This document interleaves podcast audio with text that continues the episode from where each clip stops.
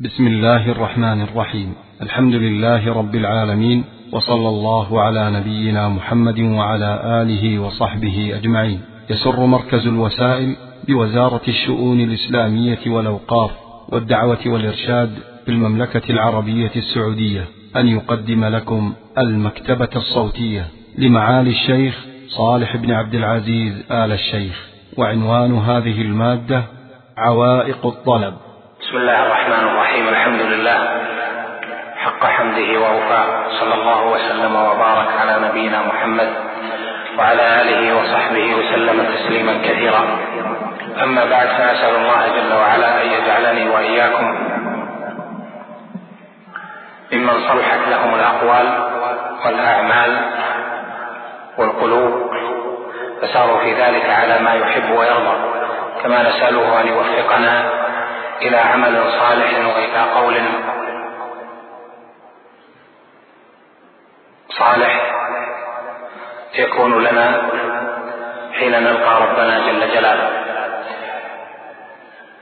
ثم إننا نفتتح هذا هذا الفصل بعد انقطاع طويل. ابتداء لهذه الدروس التي نرجو الله جل وعلا أن تكون نافعة لملقيها ولسامعها وللمبلغ بها.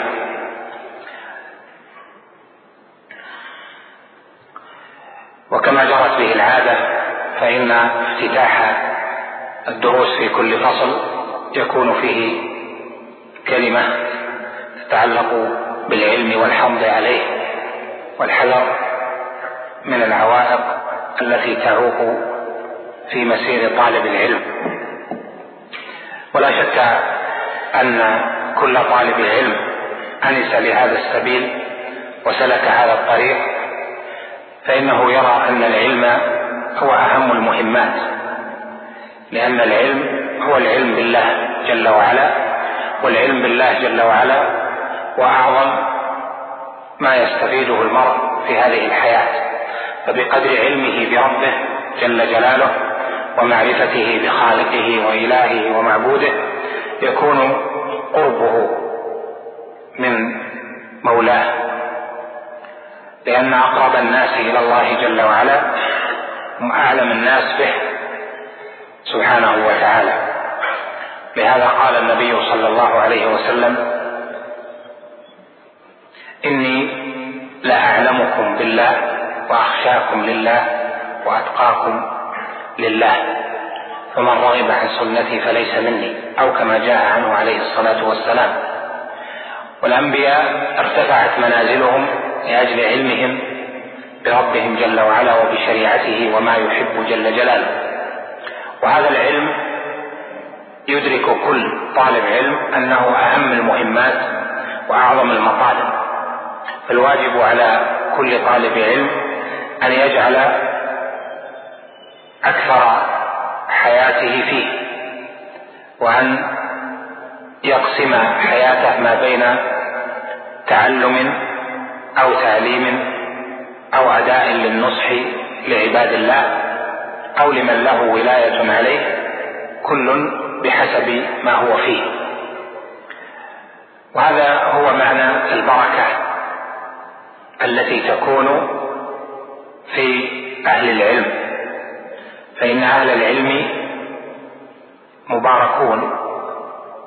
جعل الله جل وعلا في أقوالهم وأعمالهم البركة. كما قال جل وعلا وجعلني مباركا أينما كنت وأوصاني بالصلاة والزكاة ما دمت حيا. قوله وجعلني مباركا يعني أن عيسى عليه السلام جعله الله مباركا بتعليم العلم. اينما كان؟ فاينما كان؟ يعلم ويرشد ويدعو إلى ما يحب الله جل وعلا ويرضى. وبقدر الازدياد من هذه الصفة يزداد المرء قربا من الله جل وعلا ويزداد بركة في أقواله وأعماله. والأنبياء لذلك جعل الله عليهم البركة وباركنا عليه وعلى إسحاق. وقال عليه الصلاة والسلام قولوا اللهم صل على محمد وعلى آل محمد كما صليت على إبراهيم وعلى آل إبراهيم إنك حميد مجيد وبارك على محمد وعلى آل محمد كما باركت على إبراهيم وعلى آل إبراهيم في العالمين إنك حميد مجيد. وآل محمد على أحد الأقوال هم المتبعون له من أهل التقوى. فيدخل فيه كل مؤمن متبع لسنة النبي صلى الله عليه وسلم. وهذا المطلب مدرك يدركه كل طلاب العلم. الذين أنسوا للعلم وشرح الله جل وعلا صدورهم له. ومعلوم أن العبادات النوافل مراتب. والعلم منه ما هو فرض ومنه ما هو نفل والعلم الذي هو فرض قد يكون فرض عين وقد يكون فرضا على الكفاية. وإذا نظرنا اليوم فإننا نجد الناس لم يقم فيهم. إذا نظرنا في عموم الناس لم يقم فيهم بالعلم من يكفي. وخاصة العلم السلفي الصحيح الذي يعتمد فيه صاحبه على كتاب الله وسنة رسوله صلى الله عليه وسلم وعلى نهج السلف الصالح. فإن الذين يتبعون هذا السبيل اليوم أقل القليل. وهذا يؤكد على كل طالب علم في هذا السبيل أن يحرص على نفسه وأن لا يضيعها وأن يزداد من العلم بحسبه وأن يكون متقلبا ما بين التعلم أو التعليم وما بين التأثير بالعلم أو التأثير بالدعوة في أي مكان كان بحسب قدرته وبحسب ما أعطي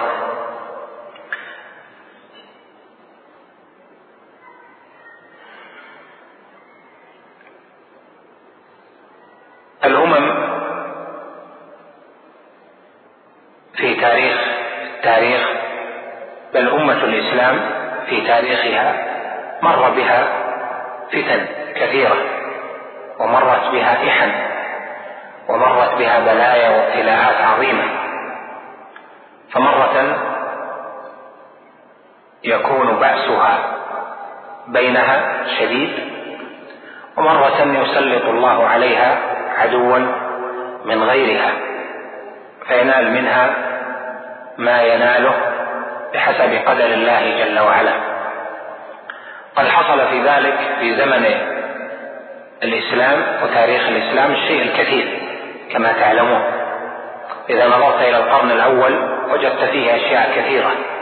ما حصل من القتال والفتن التي كانت بين الصحابة ثم ما كان في عهد الأمويين من فتن كثيرة ثم في عهد العباسيين حتى أتت الفتنة الكبيرة بتسلط الدولة العبيدية المسماة الفاطمية على كثير من بلاد الإسلام وساموا أهل السنة سوء العذاب.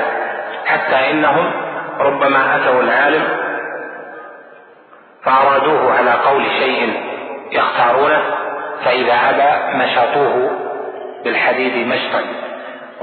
قال الذهبي في موضع وقد نزع عن فلان جلده حتى يكون نكالا لغيره مما فعله أولئك. وهكذا وقعت الحروب الصليبية المعروفة ووقعت وجاءت حروب التتار الكثيرة وحصل ما حصل في تاريخ الإسلام. وهذا كله إذا نظرت إليه نظر تاريخ وجدت أن أهل العلم في تلك الحقب وتلك الأزمان لم يتخلوا فيها عن العلم والتعليم. ولم ينصرفوا عنها إلى أمور أخرى لم ينصرفوا عن العلم والتعليم إلى أمور أخرى لأن العالم وطالب العلم يؤثر بحسب ما يستطيع وينفع بحسب ما يستطيع لكن النفع الباقي له ولغيره هو العلم لأنه ينفع الله به أمما كثيرة وكثيرون ساءت ظنونهم بالعلم لأجل ما يبتلي الله به العباد من أمور كثيرة في أرض الله جل جلاله. ولهذا ينبغي التنبيه على جملة من العوائق التي تعيق عن طلب العلم. أو سمها المخدرات التي تجعل كثيرين يسيئون ظنا بالعلم وهذا السبيل أو سمها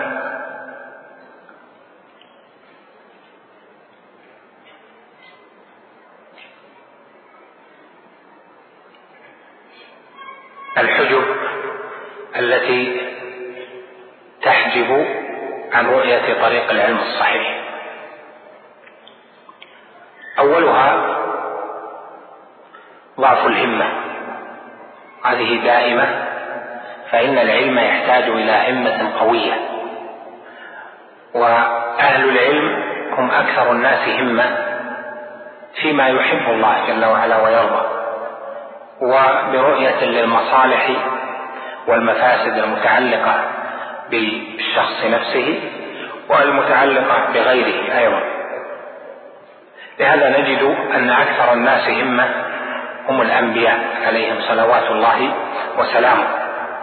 وإذا نظرنا سير الأنبياء في القرآن وجدنا همتهم العظيمة في تبليغ رسالات الله وفي أداء الواجب الذي أوجبه الله جل وعلا عليهم من بيان حقه جل وعلا في عبادته وحده لا شريك له وبيان حقه سبحانه في أسمائه وصفاته في الرد على أهل الباطل مقالتهم ومجادلتهم وفي بيان شريعة الله والتودد إلى الخلق في بيان هذه الشريعة لعل النور يدخل إلى النفوس.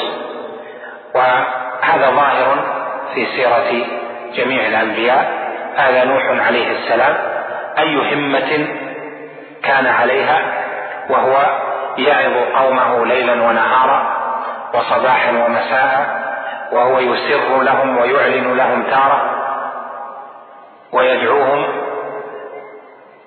مدة كم؟ مدة ألف سنة إلا خمسين عاما لقد أرسلنا نوحا إلى قومه فلبث فيهم ألف سنة إلا خمسين عاما. فأخذهم الطوفان وهم ظالمون فأنجيناه وأصحاب السفينة وجعلناها آية للعالمين. وأي همة كان عليها؟ إبراهيم عليه السلام وهو ينظر إلى قومه وهم يعبدون الأصنام التي ينحتونها بأيديهم ثم هو في ذلك صابر وحاجهم بالعقل وحاجهم بالدفع ودعا الأبعدين ودعا والده والأقربين وكان في ذلك متنقلا مرة في في مصر مرة في مكة ومرة هنا وهنا هذا كله لنشر رسالة الله جل وعلا. هذه همة ولا شك ولا تستغرب لأن أهل العزم هممهم عالية. وإذا نظرت إلى سير بقية الأنبياء فتجد ذلك ظاهرا. ومن قرأ بعض الكتب التي ألفت في علو الهمة فإنه سيجد من ذلك الشيء الكثير. فطالب العلم لا يصلح أن يكون ضعيف الهمة خائر العزم متواكلا بل يجب عليه إذا أراد سلوك هذا السبيل أن يكون قوي الهمة. لا يقنع بالدون على قدر أهل العزم تأتي العزائم وتأتي على قدر الكرام المكارم وتعظم في عين الصغير وتعظم في في عين الصغير صغارها وتصغر في عين العظيم العظائم. قد يأتي أحد وينظر إلى كتاب فيقول كيف أقرأنا هذا الكتاب الكبير؟ لأجل ضعف الهمة. لكن مع علو الهمة يفتح الله جل وعلا له. وقد طلبت مرة من الأستاذ محمود محمد شاكر رحمه الله تعالى الأديب المعروف ومحقق أجزاء كثيرة من تفسير الطبري. طلبت منه أن يرشدني إلى كتاب في اللغة. العربية لأقرأه فقال لي اقرأ لسان العرب. فقلت لسان العرب عشرين مجلد. كيف أقرأ؟ قال إذا اذهب إلى صنعة أخرى للتجارة أو للوظيفة وغيرها لا تصلح لا يصلح. إيش عشرين مجلد؟ هذا عبارته قرأناه على شيخنا مرتين. أظن أظن أن الشيخ يقصد به المرصفي. وفي الثالثة ما أكملناه. وهكذا صنيع العلماء. الحافظ بن حجر قرأ البخاري على شيخه في عشرة أيام كل البخاري. وقرأ مسلما صحيح مسلم في ثلاثة أيام. وقرأ ابن ماجه سنن ابن ماجه في يوم. وهكذا صنيع أهل العلم. في كثير من الألحان. شيخ الإسلام ابن تيمية ألف عددا من كتبه ورسائله التي الآن تدرس وتشرح في جلسة كما فعل في الواسطية وفي الحموية وفي التدمرية وفي أشباه ذلك.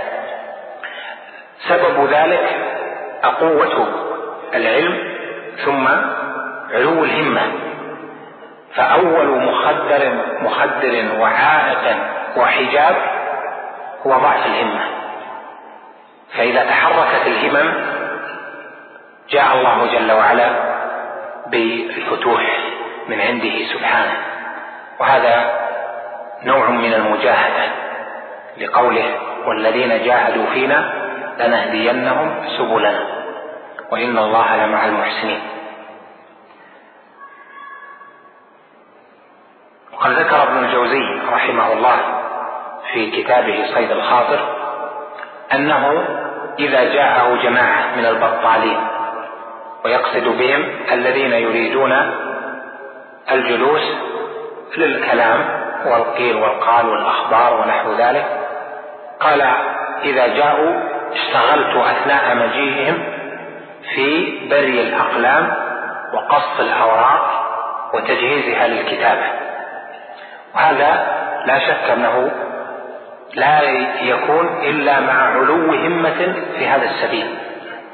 فالذي يريد أن يكون العلم في وقت دون وقت وفي حال دون حال هذا مع الزمن لا يحصل لأنه مع الزمن تكثر الأمور. وهذا هو العائق الثاني من العوائق والحجاب الثاني وهو أن يكون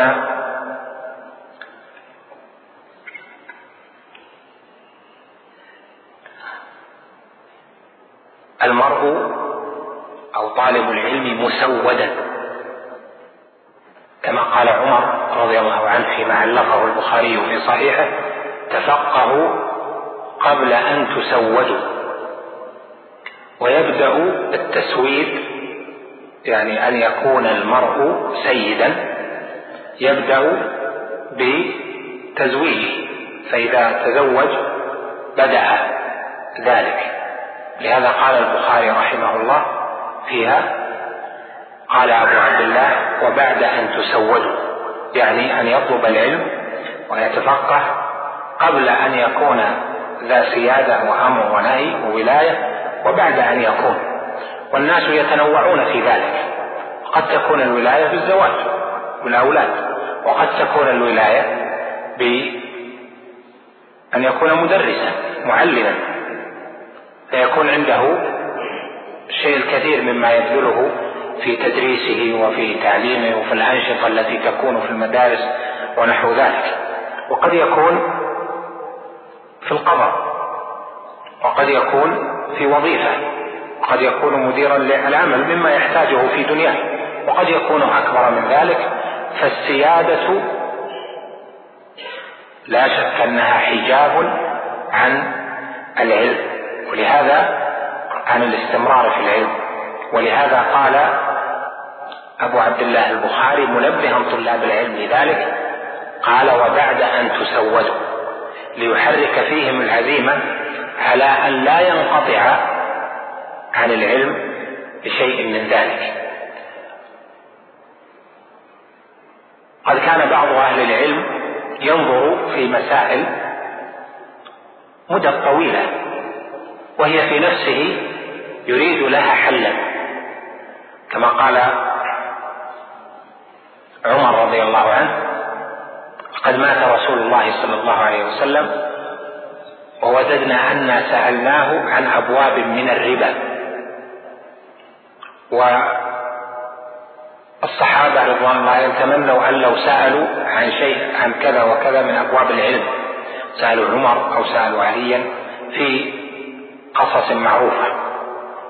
وكذلك ما يحصل من أن طالب العلم قد يكون عنده مما يشغله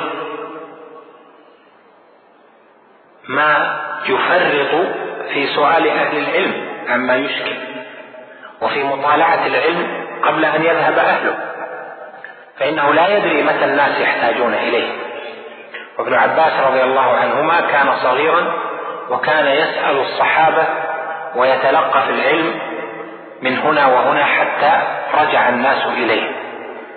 قال له صاحب له من الأنصار أتظن يا عبد الله أن الناس يحتاجون إليك وهؤلاء صحابة رسول الله صلى الله عليه وسلم بينهم؟ فترى فهذا ابن عباس استمر وحصل ونظر حتى بعد أن تولى الولايات. وقد ولاه علي رضي الله عنه امرأة الكوفة ومكث فيها زمانا ثم رجع إلى مكة وتولى أيضا ولاية ولاية أخرى وكذلك غيره لكن مسيرة العلم واحدة. وفي العمر عمر الإنسان قد يعوقه هذا العائق من حيث يشعر ومن حيث لا يشعر. فإذا كان طالب العلم صاحب عزيمة فإنه يجعل الأصل عنده استمرار في العلم. بأي نوع يختاره لكن لا ينقطع عن العلم. ثم غيره مما يكلف به أو يكون مما يعينه على أمر دينه ودنياه. من أنواع الأعمال لا تصده عن ذلك. كذلك أهله وأسرته ونحو ذلك يأخذ من كل شيء بقدر ويعطي كل ذي حق حقه. من الحجب أيضا قول بعضهم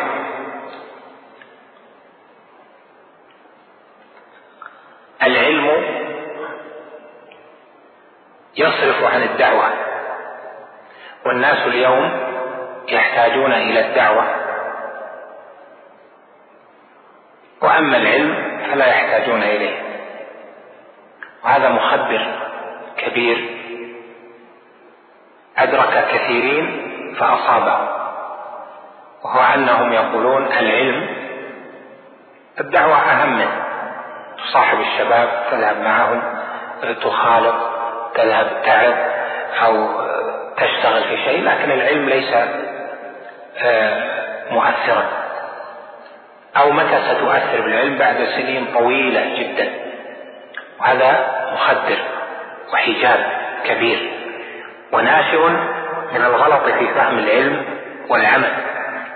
الأصل أن العلم متجزئ وأن الدعوة أيضا متبعضة ومتجزئة فالعلم لا يأتي جميعا والدعوة أيضا لا تأتي جميعا. فطالب العلم إذا علم علم ودعا بحسب ما يفتح له من هذا الباب. فيجعل ميدانه في العلم وفي التأثير بحسب ما يعطى.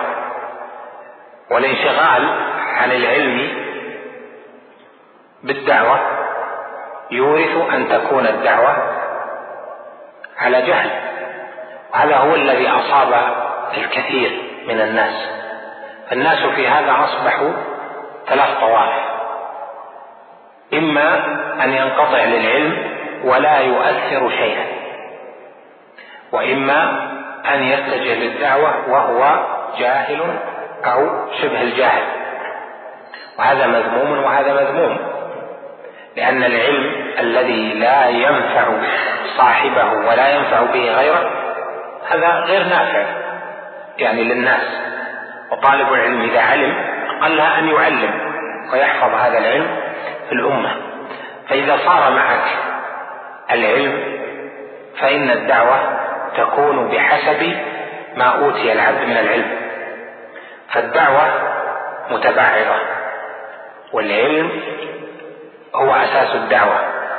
لا يمكن أن يدعو العبد بدون علم. يدعو إلى ما علم.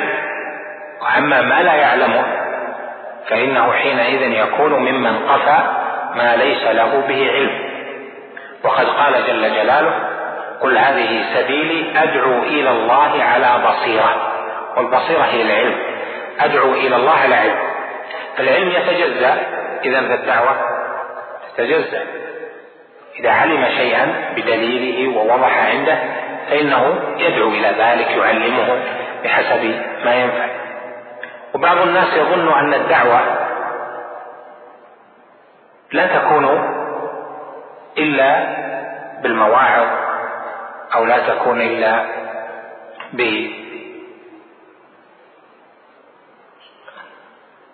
بالمحاضرات أو بالذهاب إلى القرى أو إلى إلقاء الكلمات ونحو ذلك في الأمور العامة التي يتكلم الناس فيها. هذا غير صحيح لأن الأنبياء هم أكمل الدعاة وكلام الأنبياء إنما كان في حق الله جل وعلا وتوحيده وعبادته. فإذا علم طالب العلم فقد دعا لأنه بتعليمه يدعو إلى الله جل وعلا يدعو نفسه ويدعو غيره أيضا. لكن الناس مقامات وكل يفتح له بحسبه قد سئل مالك رحمه الله عن انقطاعه إلى العلم وتركه أبواب أخر منها باب الجهاد فقال إن من الناس من فتح له باب الصلاة منهم من فتح له باب الصدقة منهم من فتح له باب الحج والعمرة ومنهم من فتح له باب الجهاد ومنهم من فتح له باب العلم وأنا فتح لي باب العلم ورضيت بما فتح الله لي. هذا بقي أثره أثر الإمام مالك إلى اليوم. في ذلك لشدة حاجة الناس إلى بقاء العلم النافع في هذا. فإذا لا يسوغ الالتفات إلى هذا الخاطر أو الحجاب الذي هو من كيد الشيطان في أنه لا تنشغل بالعلم لأن الدعوة أهم. وقد قالها من قبلنا أناس قبل 15 أو 20 سنة ولما تقدمت بهم السن صاروا هم صاروا ضعيفين في العلم فلا أحسنوا العلم ولا أحسنوا الدعوة بعد ذلك. العلم سلاح في يدك تحاج به تجاهد به تبلغه تدعو به بحسب ما قسم الله جل وعلا للعبد. الحجاب الرابع أو المخدر الرابع قول كثيرين العلم يقسي القلب. وهذه تسمع ويقولها بعض أشباه الجهال والعياذ بالله. وإذا كان العلم يقسي القلب فلا نعلم شيئا يلين القلب بعد العلم. العلم ما هو؟ العلم قال الله قال رسوله. قال الصحابة هم أولو العرفان. هذا العلم كما عرفه ابن القيم في النونية. العلم مصدره ودليله قال الله قال رسوله. القرآن كله بما فيه من العلم بالله والعلم برسوله والعلم بما وراء الغيب الجنة والنار وما أعد الله والعلم بما الأحكام الشرعية والحلال والحرام هذا كله الذي في القرآن سماه الله جل وعلا موعظة. فقال جل وعلا يا أيها الناس قد جاءتكم موعظة من ربكم وشفاء لما في الصدور وهدى ورحمة للمؤمنين قل بفضل الله وبرحمته فبذلك فليفرحوا هو خير مما يجمعون. وفضل الله ورحمته القرآن والموعظة التي جاءت القرآن والشفاء لما في الصدور الذي جاء والهدى والرحمة هو القرآن. فالقرآن موعظة بكل ما فيه فالعلم هو أكبر موعظة. العلم النافع لا يقسي القلب العلم النافع يخشع معه القلب ويلين. لكن خشوع قلب العالم أو طالب العلم ليس كخشوع قلب العابد الجاهل فإن ذاك قد يأتيه من الخواطر أو من الإيمانيات ما يجعله في الظاهر ألين قلبا لكن ذاك في الحقيقة ألين قلبا واخشع وأخضع كما هو ظاهر من حال الصحابة رضوان الله عليهم. كانوا أقوى ومن بعدهم كانوا إذا تليت عليهم بعض الآيات أو إذا ذكرت عليهم بعض القصص والرقائق ربما خر بعضهم مغشيا عليه لأجل رقة قلبه.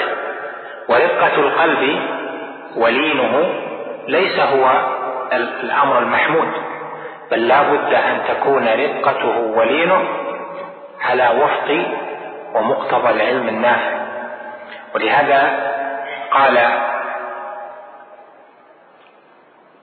جماعة من أهل العلم منهم ابن تيمية وغيره قالوا إن من غشي عليه من السلف أو من التابعين ووجود هذا فيهم لأجل قوة الوارد وضعف القلب عن الاحتمال. وهذا صحيح.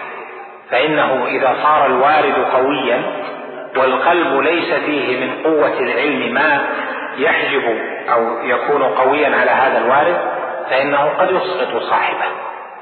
ولهذا قلب طالب العلم لين خاشع خاضع بحسب حاله وبحسب ما أعطاه الله لكن أيضا هو على بصيرة من الدين. تسرع البدع إلى قلوب والأهواء إلى قلوب فيها لين وليس عندها تحصين بالعلم النافع. قد قال عليه الصلاة والسلام أتاكم أهل اليمن هم أرق أفئدة. وهذا ظاهره المدح لهم وفيه ما يشير إلى أنه تسرع فيهم الأهواء لأجل رقة تلك الأفئدة.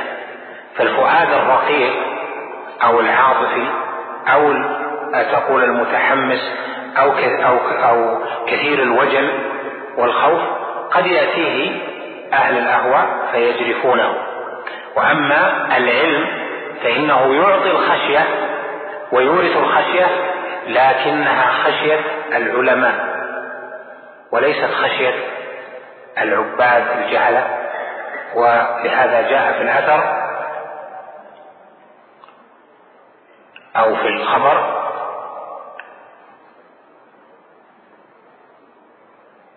عالم واحد أشد على الشيطان من ألف عابد. هذا وإن كان في إسناده مقال لكن ربما يصح موقوفا وظاهره ظاهر معناه الصحة. لأن العالم لا يستطيعه الشيطان لا من جهة الشبهات ولا من جهة الاستمرار على الشهوات. قد يغلبه في شهوة أو قد يغلبه في شبهة لكنه يستبصر فيعود في بصيرة من جهة بيان الحق في الشبهة ومن جهة سلامة القلب من الشهوة بالاستغفار والإنابة. فإذا العلم يورث خشوع القلب. ولا يورث القسوة قسوة القلب والعياذ بالله. ومصداق ذلك في قوله تعالى إنما يخشى الله من عباده العلماء. يعني أن أهل الخشية الحقيقية هم العلماء. هذا جاء على سبيل الحصر. إنما يخشى الله من عباده العلماء. يعني إنما يخشى من عباد الله الله جل وعلا العلماء. فكأن البقية ليسوا بأهل كمال في الخشية. وخشية العلماء تختلف بحسب حالهم وبحسب ما هم عليه. فإذا إذا كان طالب العلم وجد في قلبه شيئا من قسوة أو إقبال على ذنب أو تفريط في أمر الله فلا يرجع ذلك إلى العلم فيسيء الظن بالعلم. أو ينظر إليه غيره فيجده كذلك فيرجع ذلك إلى العلم حاشا وكلا. وإنما مرجع ذلك إلى شهوة خفية وإلى مرض في النفس. قد يكون مع العلم. هناك مرض في النفس مع العلم إما مرض شهوة يلازمها وإما مرض شك يكون معه وإما مرض شهرة وإما مرض جاه وإما مرض تكبر وأشبه ذلك. حتى إن من أهل العلم من كان لا يرضى أن يسمى أو أن يخاطب إلا بالملك. يعني في الزمن الأول. كما قيل ملك العلماء فلان وملك النحاة فلان كان لا يرضى أحد يسميه بأبي فلان أو بالعالم أو بالعلامة ولا حتى يقال ملك النحاة. هذه شهوة خفية تكون في الإنسان وهذا لا يكون مرد عدم الخشية إلى العلم ولكن لأجل مرض في النفس. هذا يعالج بحسب ما هو عليه. أما العلم فإنه يورث الخشية. وإذا لم يورث في طالب العلم الخشية والإنابة والرجوع إلى الله والأنس به والاستغفار وملازمة التقوى فإنه يجب أن يحاسب نفسه على ذلك وأن يجعل العلم الذي معه حجة له في الرجوع إلى الصراط المستقيم. ومن العوائق التي تذكر في هذا السبيل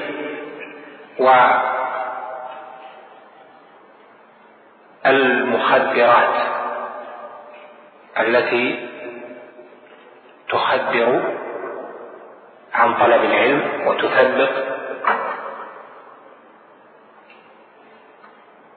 قول كثيرين إن العلماء هم أقل الناس أو أبعد الناس تاثيرا في الأحداث إذا وقعت. وأنهم يرغبون الصمت والسلامة ويتركون توجيه الأمة. هذا يدل على أن بحسب كلامهم يدل على أن العلم يؤدي إلى التثبيط وعدم الجهاد أو الأمر بالمعروف والنهي عن المنكر أو القول كلمة الحق ونحو ذلك. هذا من وساوس الشيطان ومن إلقاء أهل الأهواء لأجل أن لا يقتدي الناس بالعلماء. ولم يحدث هذا مرة بل كلما حدثت فتنة منذ زمن السلف إلى يومنا هذا وكلما حدث ابتلاء فإنه يعيب الجاهل على من صمت بصمته. وما أحسن كلمة الخليفة عمر بن عبد العزيز رحمه الله تعالى حيث وصف الصحابة ومن سلف بقوله إنهم على علم وقفوا وببصر نافذ كفوا. إنهم على علم وقفوا وببصر نافذ كفوا. بمعنى أنهم حين يتكلمون يتكلمون بعلم وحين يكفون عن الكلام وعن المقال فإنهم يكفون ببصر نافذ في شرع الله جل وعلا. وكان السلف في الفتن يكثرون الصمت ويقلون الكلام ولهذا كانت كلماتهم تحفظ فتنقل. وأما كلام الخلف فهو كثير. وفي الفتن يكون أكثر. وهذا من قلة العلم بنهج السلف في ذلك. كلمات الإمام أحمد مثلا كانت قليلة في فتنة خلق القرآن التي استمرت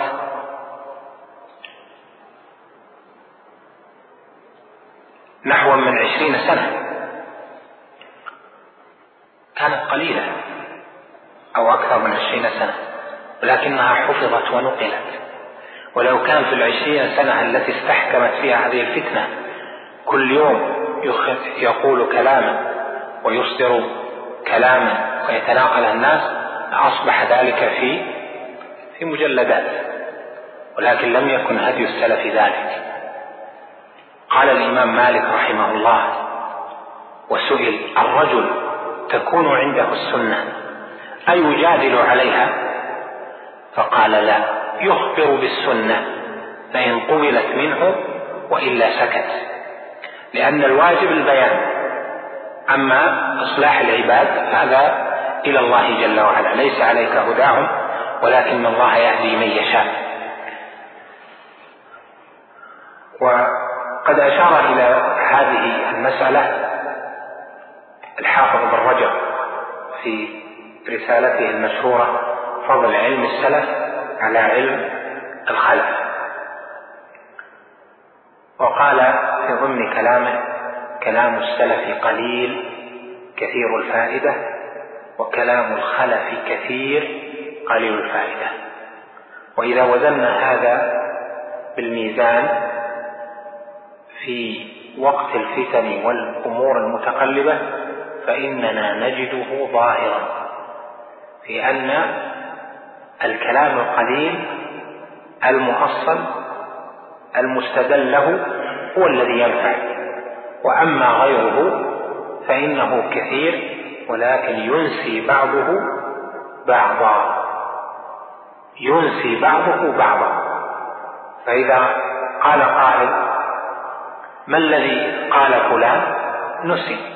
لماذا؟ لأن الكلام كثير وهو قد تكلم عشر مرات وعشرين مرة وثلاثين مرة ونحو ذلك. ولهذا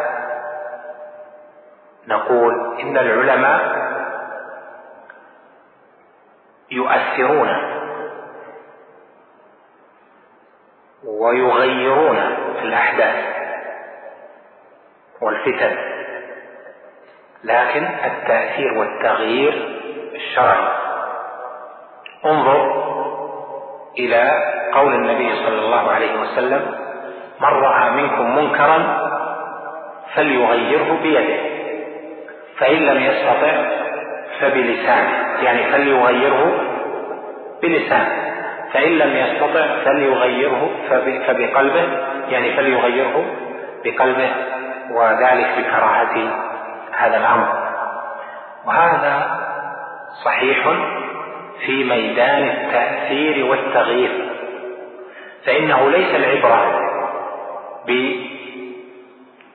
أن يكون هناك تغير على وفق ما يريد صاحب الحق لكن العبرة في أن يقول كلمة حق تبقى وأن يؤثر بحسب ما يعلمه من الكتاب والسنة وهدي السلف.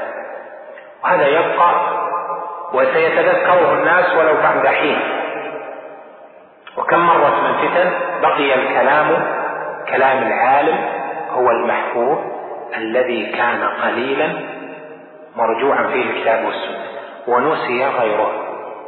وهذا هو الذي حفظ على مدار الزمان وعلى مدار أيام الله جل وعلا. المطلوب من أهل العلم ومن طلبه العلم أن يكونوا مؤثرين في الأحداث لكن بما لا يحدث فتنة وبما لا يكون قولا على الله بلا علم لأنه قد يبتلى هو في نفسه من جراء ما يقول من كلام لم يتق الله جل وعلا فيه بمعنى لم يجعله معصلا راجعا فيه كل كلمة يحرص على أن تكون مختارة أو مما يعلم أنها حق في نفسها. أهل العلم كما ذكرنا لكم من قبل من السلف الصالح يؤثرون في الأحداث بمقتضى العلم الذي معهم ولا يتأثرون بها. فربما كان قليل كلامهم أبلغ وربما كان إعراضهم أبلغ وكل في حسبه وكل بحسبه وكل في في مجال.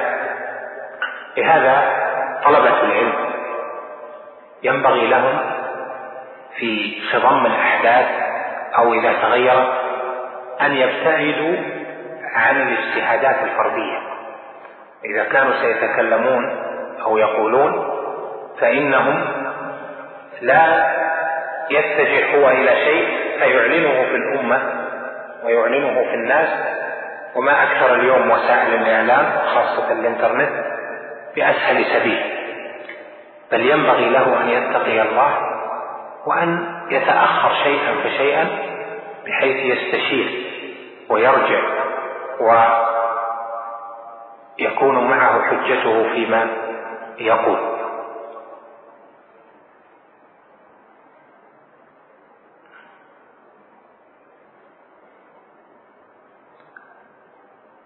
ومن العوائق أيضا في سبيل العلم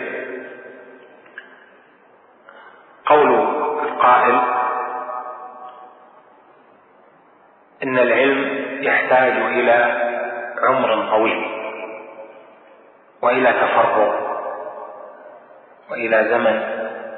وأنا ليس عندي القدرة على التفرغ ولا على أن أكون كذلك. هذا صحيح من جهة. من جهة أن العلم يحتاج إلى أن يبقى مع الإنسان. لكن لا تدري ما الذي يفتح الله جل وعلا لك؟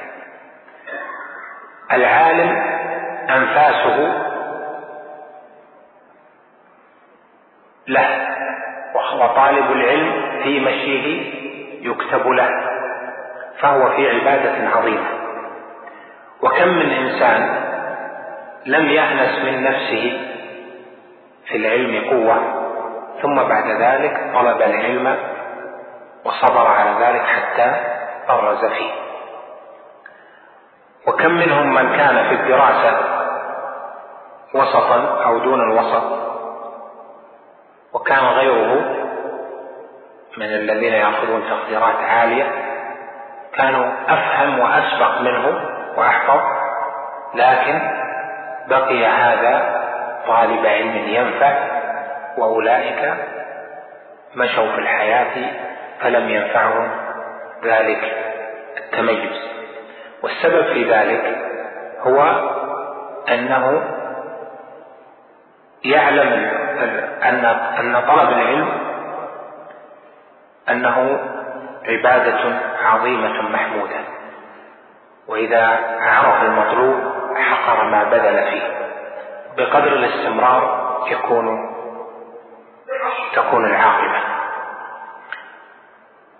لا تستخسر وقتا تمضيه في جلسة علمية ولا تستخسر وقتا تمضيه في قراءة كتاب أو في سماع شرح كتاب في شريط أو نحوه لأن هذا يورثك حب العلم ويورثك حب أهله ويسهل عليك العلم شيئا فشيئا. وقد ذكرت لكم قبل الليلة أن أحد أهل الحديث كما رواه الخطيب البغدادي في كتابه الجامع لأخلاق الراوي وآداب السامع قال كان شاب يطلب الحديث فعسر عليه فبينما هو في عند صخرة أو عند حجر فإذا الماء يتقاطر عليها شيئا فشيئا قطرة قطرة وقد حفر فيها حفرة. فقال هذه عبرة لك يا فلان ليس قلبك بأقسى من الحجر وليس العلم بأخف من الماء. فرجع صار من أهل الحديث ومن رواته هذا صحيح.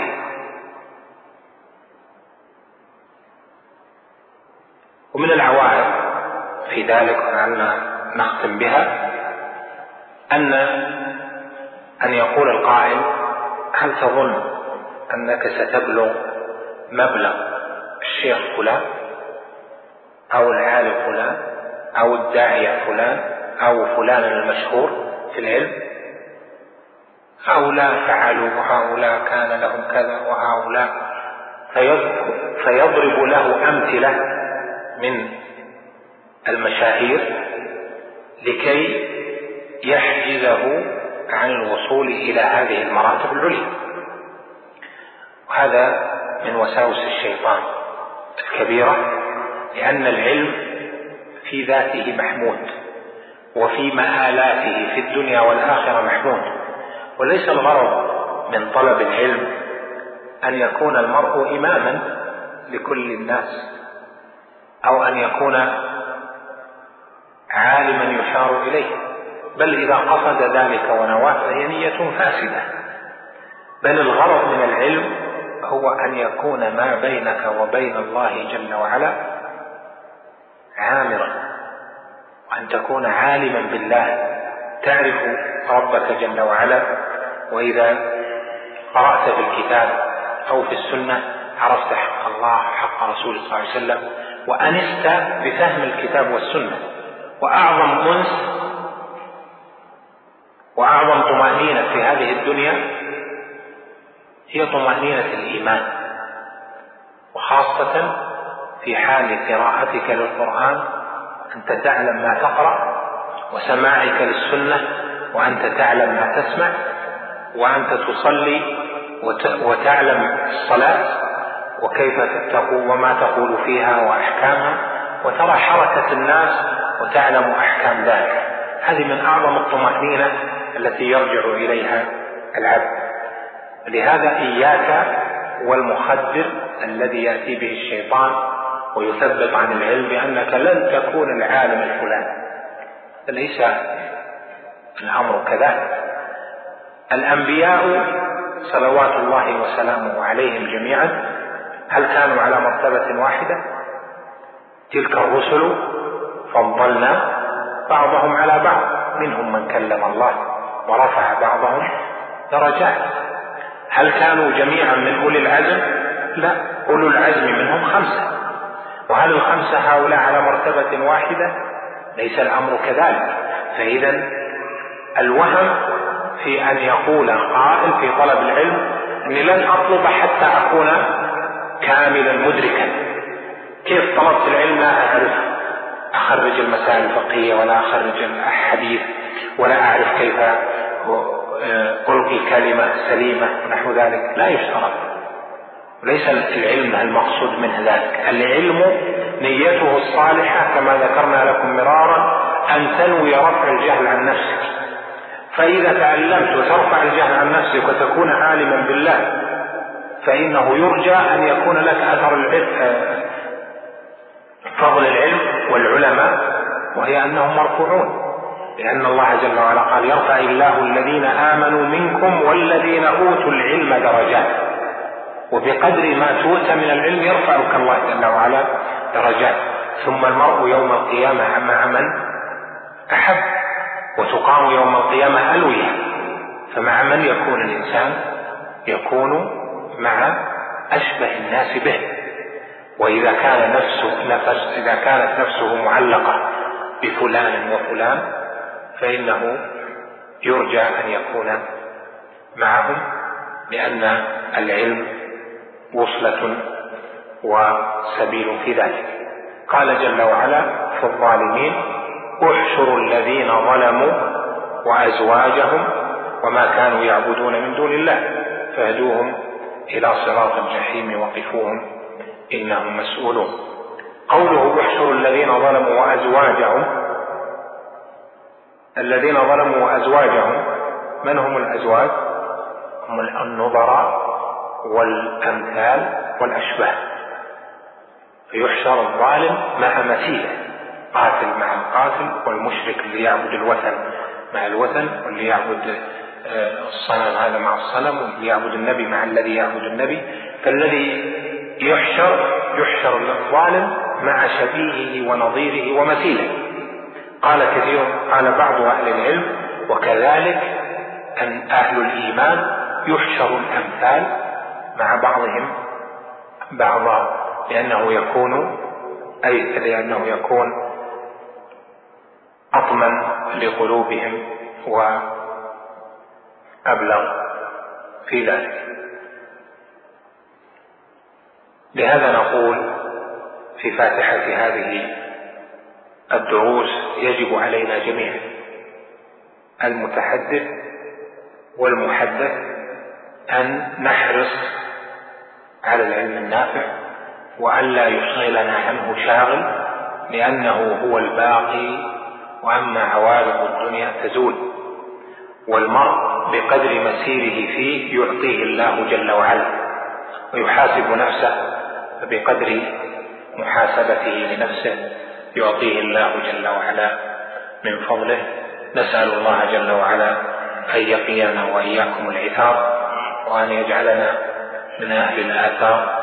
إنه سبحانه جواد كريم وصلى الله وسلم وبارك على نبينا محمد. يقول إذا أخطأ عالم من علماء أهل السنة أو طالب علم في بعض المسائل العلمية ما الضوابط الشرعية التي يعمل بها طالب العلم في التعامل معهما؟ أولا المسائل الشرعية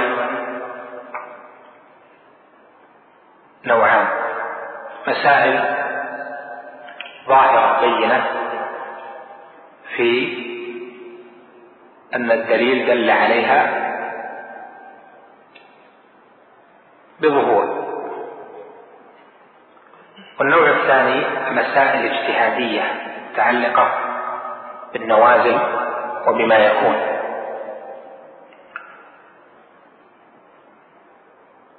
أما الكلام في الأولى وهو ما يختلف الناس فيه في المسائل التي فيها دليل ظاهر بين فالخطأ ظاهر والصواب ظاهر لأجل دخول الدليل في ذلك.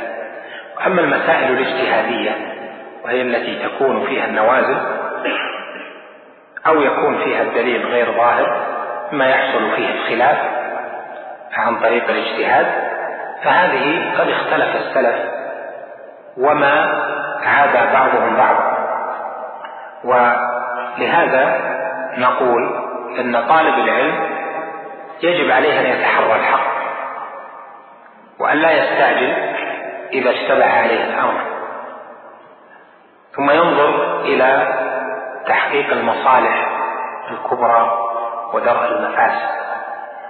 والناس طلبة العلم قد يتقاربون في فهم الأدلة وفي فهم المسائل لكن يختلفون في أمرين. أما الأول في تحقيق المناط. وما من مسألة شرعية نازلة إلا والنظر فيها يكون من جهتين كما قال الشاطبي في الموافقات. الأولى من جهة محل الدليل يعني من جهة الدليل في نفسه وما دل عليه. والثانية في تحقيق المنار وهو إدراك المسألة لإلحاقها وجعلها تحت دليل. فإذا كان الدليل موجودا ولكنه لم يدرك تحقيق المناط فيها وقع الاختلاف.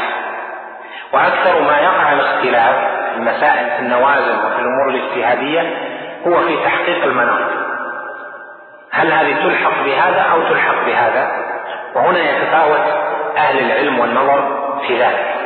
فإذا وقع هذا الأمر فإن المسألة إذا كان لبس فيها دليل ظاهر وبين فإنه لا مشاحة في أن يختلف الناس أو يختلف طلبة العلم أو يختلف العلماء.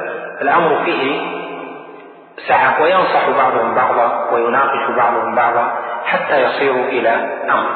لكن ينبغي ألا يتكلم الواحد والواحد في هذه المسائل الاجتهادية والنوازل العظيمة بل تكون هذه من اختصاص الهيئات واختصاص مجموعة من أهل العلم يجتمعون ويبحثونها ويسدد بعضهم بعضا فيها لأن من سنة السلف أنهم كفعل عمر أنه إذا جاءت فيه مسألة جمع لها أهل بدر هو الخليفة الراشد.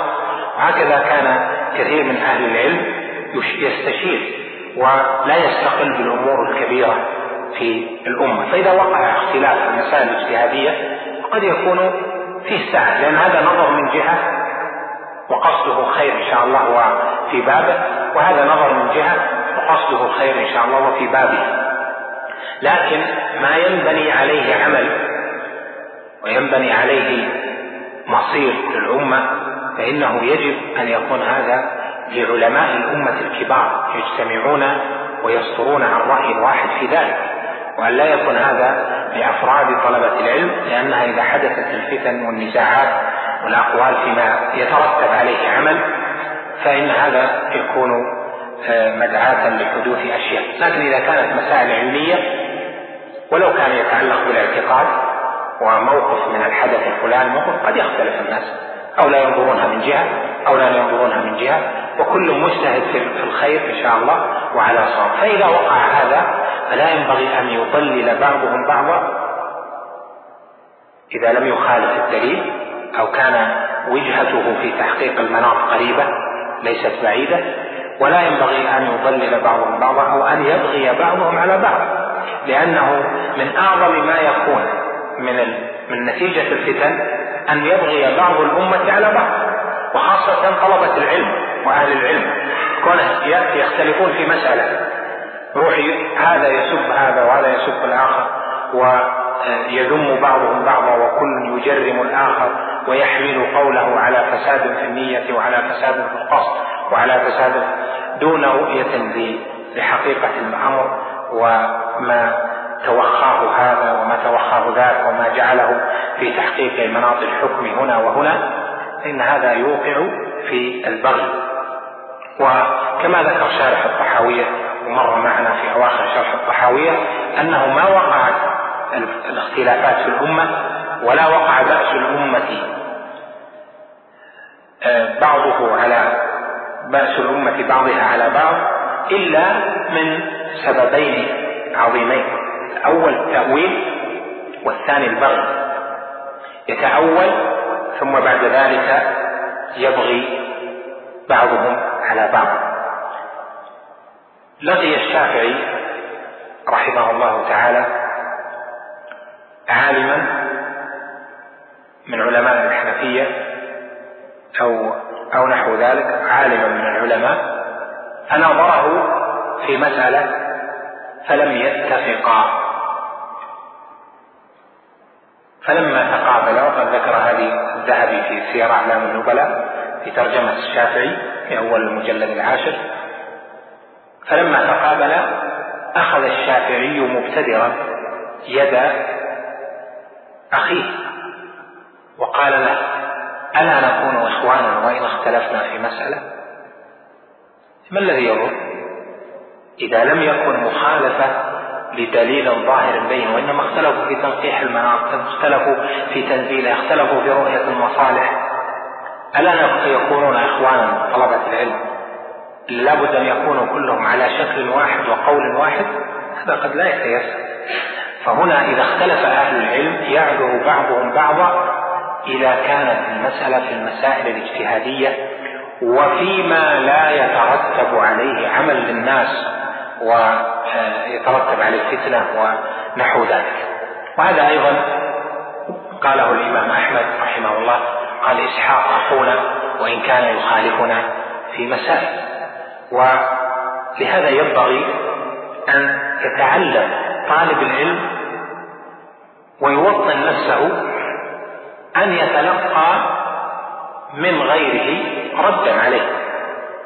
أو أن يتلقى من من من طالب العلم الآخر نقدا له وتغطية وربما شدة عليه. آه، محمد بن الحسن كتب الرد على سير الأوزاعي ومالك رد على ابن أبي ذئب وابن أبي ذئب رد على مالك. وهكذا العلماء والقصد قصد الجميع هو الحق. لكن لا يقول ذلك إلى أن يبغي بعضهم على بعض. لأنه إذا وقع ذلك فقد أصابهم الشيطان. إذا وقعوا في التأويل لا هذا قصده كذا هذا يريد كذا هذا يعمل لأجل كذا. ونحو ذلك من من التأويلات البعض. إذا دخل التأويل ثم بغى بعضهم على بعض وقعت الفتن الأعظم وهي تنافر القلوب وعدم الثقة. فلهذا ينبغي أن يحرص على الدليل. وأنه بعد النظر في الأدلة يحقق المنار الذي أنيط المسألة تناط المسألة به ثم بعد ذلك تلحق بالدليل وبالقواعد الشرعية والأصول المناسبة لها.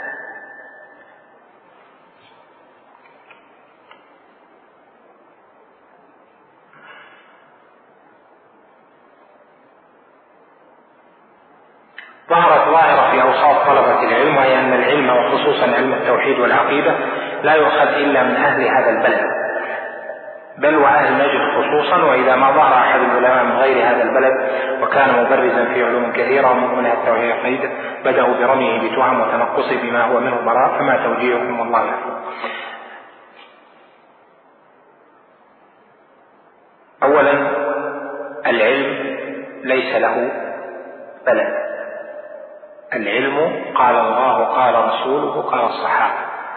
من أخذ العلم على منهج السلف التوحيد والاعتقاد وتفقه في الكتاب والسنة في ذلك فهو أهل أن يؤخذ عنه. وليس من شرطه أن يصيب في كل مسألة فإذا أخذ عنه وغلط في مسألة فإنه يسدد. وكم أفاد الطالب شيخه فيما غاب عنه. وقد ذكر أن العلامة الشيخ محمد أمين الشنقيطي صاحب تفسير أضواء البيان. أول ما قدم كان لا يعرف مذهب السلف. تكلم في كلمة بخلاف مذهب السلف فأرشده أحد العلماء إلى أنه لا بد أن يطلع على كتب السلف وكتب الشيخين ابن تيمية وابن القيم وكتب الشيخ محمد بن عبد الوهاب وتلامذته. فقرأها قال في أسبوع واحد مر عليها جميعا. وحدثني الشيخ حماد الأنصاري رحمه الله تعالى. قال أنه بعد الأسبوع قال ما في هذه الكتب حق وهذا أصبح يدافع عن عقيدة السلف ويدعو إليها ويؤصلها بتأصيلات قوية متينة. القول بأن العلم السلفي الصحيح التوحيد والعقيدة أن هذا يؤخذ من بلد ليس كذلك بل الدعوة السلفية يجب أن نجعلها للمسلمين جميعا وأن لا نجعلها لفئة مخصوصة. لأن الدعوة السلفية هذه هي دين الله جل وعلا. فإذا كان كذلك لا نحصرها في فئة نحصرها في في بلد أو نحصرها وإنما نوسعها بحسب الإمكان. بقدر الإمكان نوسعها. قد يكون التوسيع في في بلد وقد يكون حتى في الإنسان نفسه في العالم. يقول والله أنت مثلا الكلام قلت كذا وكذا وكذا وهذا صحيح موافق أدلة وجزاك الله خير وإلى آخره. في مسألة كذا هذه الدليل فيها كذا وفي مسألة كذا الحق فيها كذا من مسائل التوحيد. ومن نظر إلى رسائل الشيخ محمد بن عبد الوهاب إلى المخالفين وجد أن فيها إرشاد. إلا المعاندين منه. فإذا هنا توسيع الدائرة والإرشاد أولى من الحكم كما ذكر السائل. فإنهم يروونه ويتنقصونه هذا لا يسوء. بل يرشد حتى يكون شهابا آه، يرمى به أعداء العقيدة والتوحيد. لا أن يقال له فيك كذا ويتبرأ منه لأن الإنسان ضعيف. فلا يكن لا يكن طالب العلم ومن هو عنده بصر في مسائل التوحيد العقيدة. لا يكون لا يكن عونا للشيطان على على العالم أو طالب العلم بل يرشده ويسدده باللين وبما ينفع لأن قصده لأن القصد هو الحق. هذه مسألة مهمة بينة. لا شك أن علماء هذه البلاد وخاصة العلماء في نجد صار لهم من الاختصاص في تدريس التوحيد والعقيدة وكثرة تداول الكتب المؤلفة في ذلك وكثرة قراءة في كتب السلف ما صار لهم مزيد اختصاص بذلك وفهم لتفاصيل المسائل في هذا فلهذا يرجع إليهم في في هذين العلمين لأنهم أهل اختصاص فيه لكثرة ما قرأوا وتدارسوا فيما بينهم من هذه المسائل. هل يشترط للحكم على رجل معين بالخروج الخروج على ولي الأمر أم يشترط أن يكفر صاحب الكبيرة؟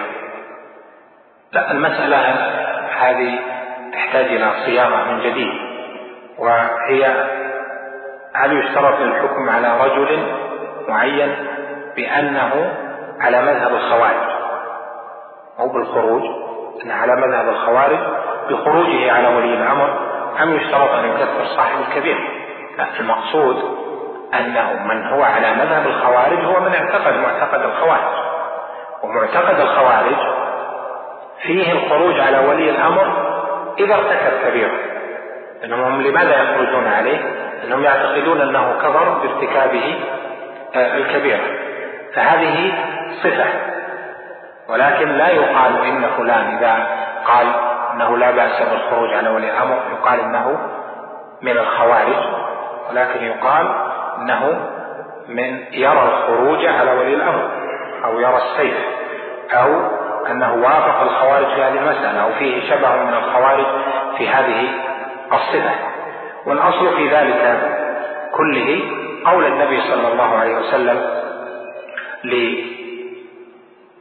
لأبي ذر إنك امرؤ فيك جاهلية.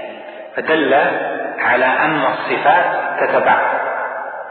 رجل يكون سلفيا وربما كان فيه خصلة جاهلية. ويكون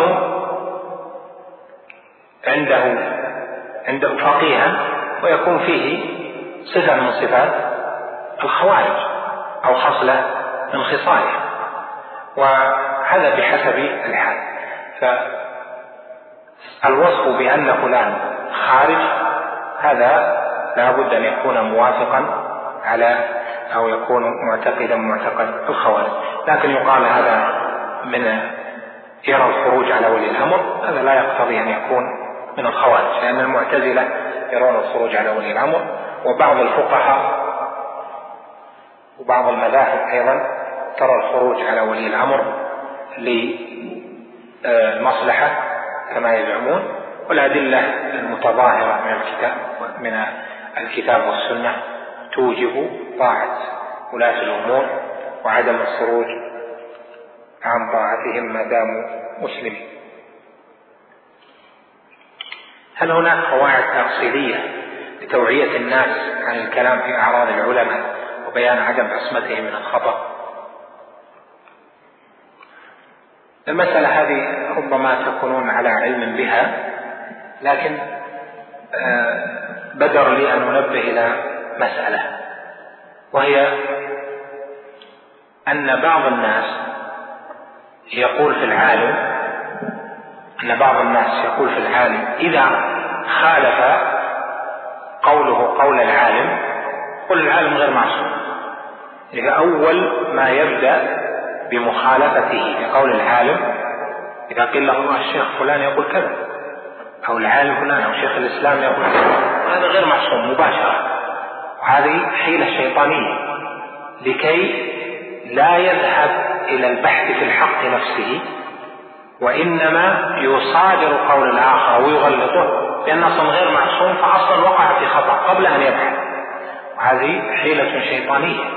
والواجب أنه ينظر ويسمع ما يقول العالم بدليله. وإذا لم يتضح له كلام العالم فإنه يسمع مرة أخرى أو يذهب يسأله ويبحث يبحث معه حتى تظهر له المسألة في ذلك لعله أن يوافقه في هذا. العلماء أعراضهم حرام لأنهم أعلى الأمة مقاما.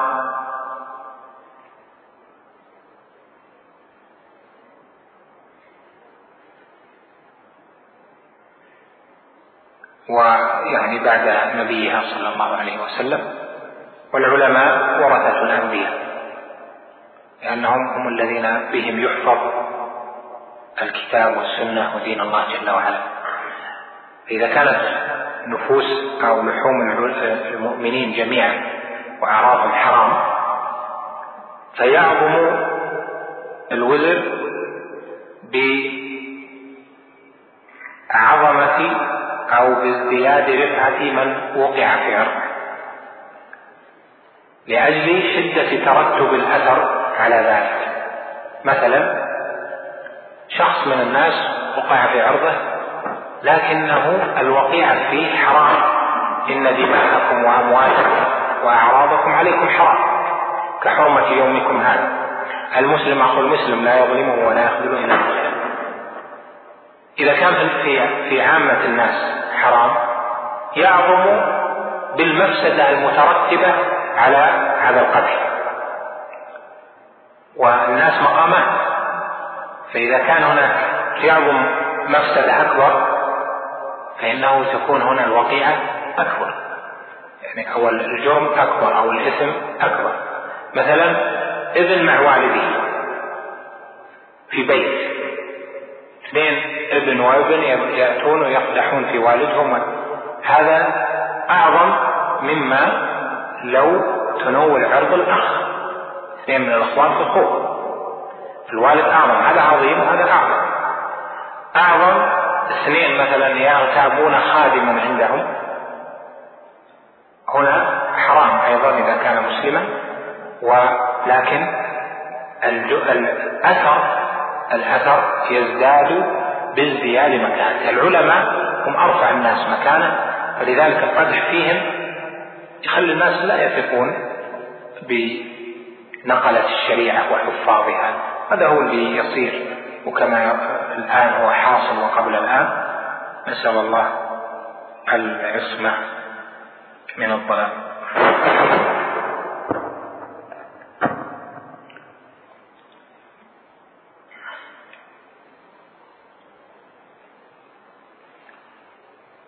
هذا شبيه بالسؤال كثر طعن الناس في هذه الأحداث العلماء والمشايخ السلفيين إلى آخره. تعليق على الأنباء. أن يريدون العلماء يعلقون على الأنباء. صحيح.